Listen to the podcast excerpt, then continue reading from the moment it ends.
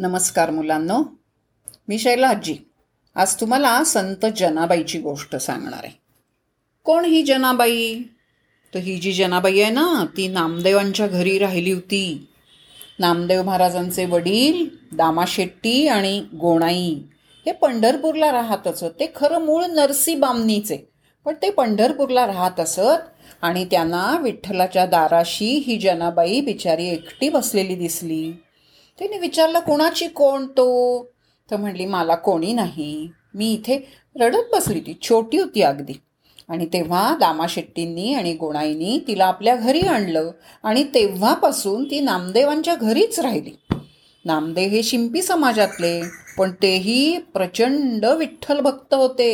अखंड विठ्ठल विठ्ठल करत असत की काही वेळेला आई गोणाई आणि बायको राजाई यांना राग यायचा की अगं त्यारे त्या विठ्ठलाच्या मागे लागतो, संसार कधी करणार तू? पण ते कधीच लक्ष देत नसत संसाराकडे.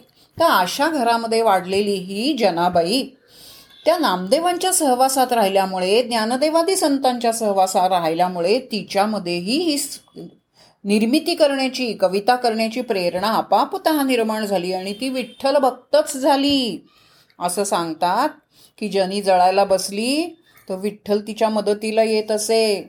तुम्ही ऐकलं असेल, जनी झाड लोट करी केर भरी चक्र पाणी, जनी जाय पाणी आसी. ऐकलंय का? तेथे धावे ऋषिकेशी. ही अनेक अभंगामध्ये अशी जनाबाई. तर ही जनाबाई इतकी विठ्ठल भक्त होती. गंमत सांगायची म्हणजे तुलसीदास हे जे रामायण लिहिणारे तुलसीदास, ते त्यांना कळलं की ही कोणतरी जनाबाई नावाची भक्त आहे, अतिशय ज्ञान म्हणजे भक्त आहे, तिच्या भेटीला प्रत्यक्ष विठ्ठल येतो. असं कळल्यानंतर ते तिच्या शोधासाठी आले. आणि ते जेव्हा आले तेव्हा ते म्हणले, जनाबाई कुठे आहेत हो? जनाबाई कुठे आहेत हो? काय झालं दासी जनी? तिला कोण जनाबाई म्हणणार? तिला सगळे जनीच म्हणायचे. आपल्याकडे सुद्धा पूर्वीची नावं बघा तुम्ही, माझ्याच बघण्यामध्ये आहेत. नाव छान गणू असलं तर त्याला गण्या म्हणायचं, श्याम असलं तर त्याला श्याम्या म्हणायचं, नाही ना असं म्हणू. तसं तिला जनीच म्हणत असत, जनाबाई कोणी म्हणत नसे. एकदा असं झालं, जनी गेली होती शेण्या वेचायला. शेण्या म्हणजे गाई, याच्यामध्ये रानामध्ये गाई जातात रात चरायला, त्यांचं जे शेण असतं ते शेण वाळल्यानंतर त्याचं जे शेण वाळतं ती गोरी, आणि हा शेण्या म्हणतात त्याला, त्या वेचायला जात असत. तर दोन बायका शेण्या वेचायला गेल्या होत्या. तुलसीदासांनी विचारलं गावामध्ये त्यांच्या आल्यावर की जनाबाई कुठे आहे? ते जनाबाई कुठे आहेत? ते म्हटले, कोण जनाबाई? ते म्हणले, ती हो खूप विठ्ठल भक्त आहे. अरे म्हणजे जनी म्हणा की, म्हणले. त्यांना कळेच ना जनाबाई कोण, म्हणून ते गेले जंगलात. गेले ते रानामध्ये गेले तर तिथे दोन बायका कडाक्याच्या भांडत होत्या. तेव्हा ते म्हणले, ताई, वास्त्यांची भाषा गोड. ते म्हणले, ताई भांडू नका, माझं काम करता का? आधी बोल म्हणले. तर म्हणले, आधी जनाबाई कुठे आहेत हो? कोण जनाबाई? म्हणले.